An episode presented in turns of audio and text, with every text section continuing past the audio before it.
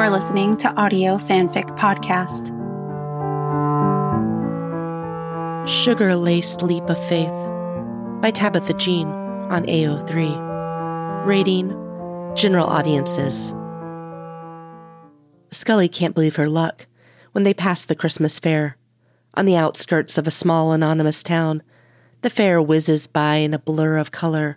But, as a lover of all things in the realm of amusement parks, Scully spots it. She flashes Mulder her most charming, expectant look and claps her fingertips with glee when the corners of his mouth turn upwards and he flicks the indicator on. The weak winter sun admits quick defeat against the garish rainbow lights of the stalls. The atmosphere is jubilant, the last night of the fair against the backdrop of a new millennium. Mulder and Scully cut an odd couple compared to the rest of the clientele. Both are clad head to toe in black, business suits no less with a distinct absence of anything remotely either warm or festive.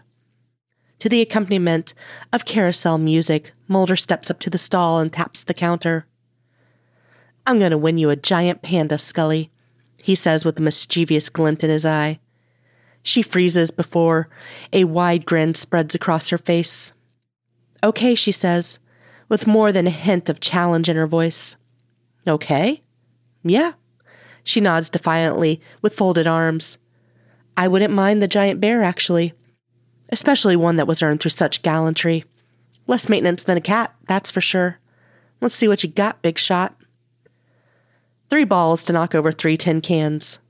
Mulder makes a show of stretching his neck, shaking his arms, before aiming and toppling one of the cans with a satisfying clunk. And those kids thought you were over the hill. Scully encourages after the second can falls. You got one last swing in ya? Mulder removes his jacket and loosens his tie. Time to bring out the real skill, he says with a wink, and throws a perfect forkball. The final can wobbles with tantalizing instability before standing back straight. Ah, Mulder, Scully giggles at Mulder's mock dismay.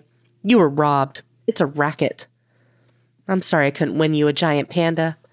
The sight of you trying to carry it into your apartment would have made it so worthwhile. They find themselves on the Ferris wheel, such as it is. Her fingers are sticky from a bag of blue cotton candy. The rickety ride twirls them up with such effort that their cart rocks back and forth. Scully's cheeks tingle with the cold as they climb higher and higher. The bright fairground is soon a tiny blip compared to the darkness of the surrounding fields. You know, I'm not one to turn down a spectacular, stupid stunt in our noble pursuit of the truth, Mulder says. His arm is braced against the side of the cart with white knuckles. But for some reason, this is scaring the shit out of me. This ride? she asks with genuine surprise. This kid's ride.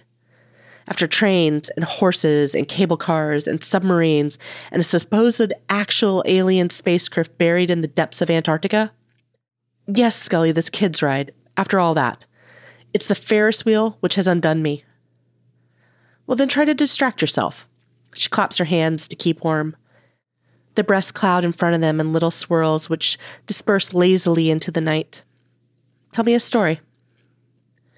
Uh, I know there's some kind of creature associated with fun fairs. I just, I can't remember it right now. Her inhale is icy and reviving, and she has an urge to laugh with giddy abandon.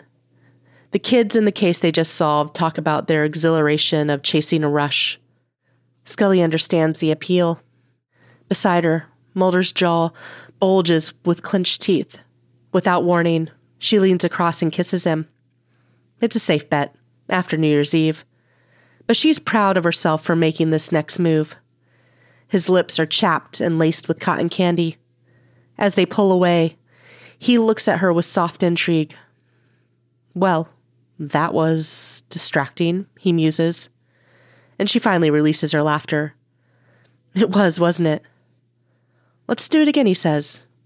Purely for reasons of health and safety. I think it really helps. He puts his arm around her and draws her to him. He is a sturdy contrast to their unsteady cart. For all the time she's idly imagined this moment, the reality is so much simpler. It's just a sugar laced leap of faith.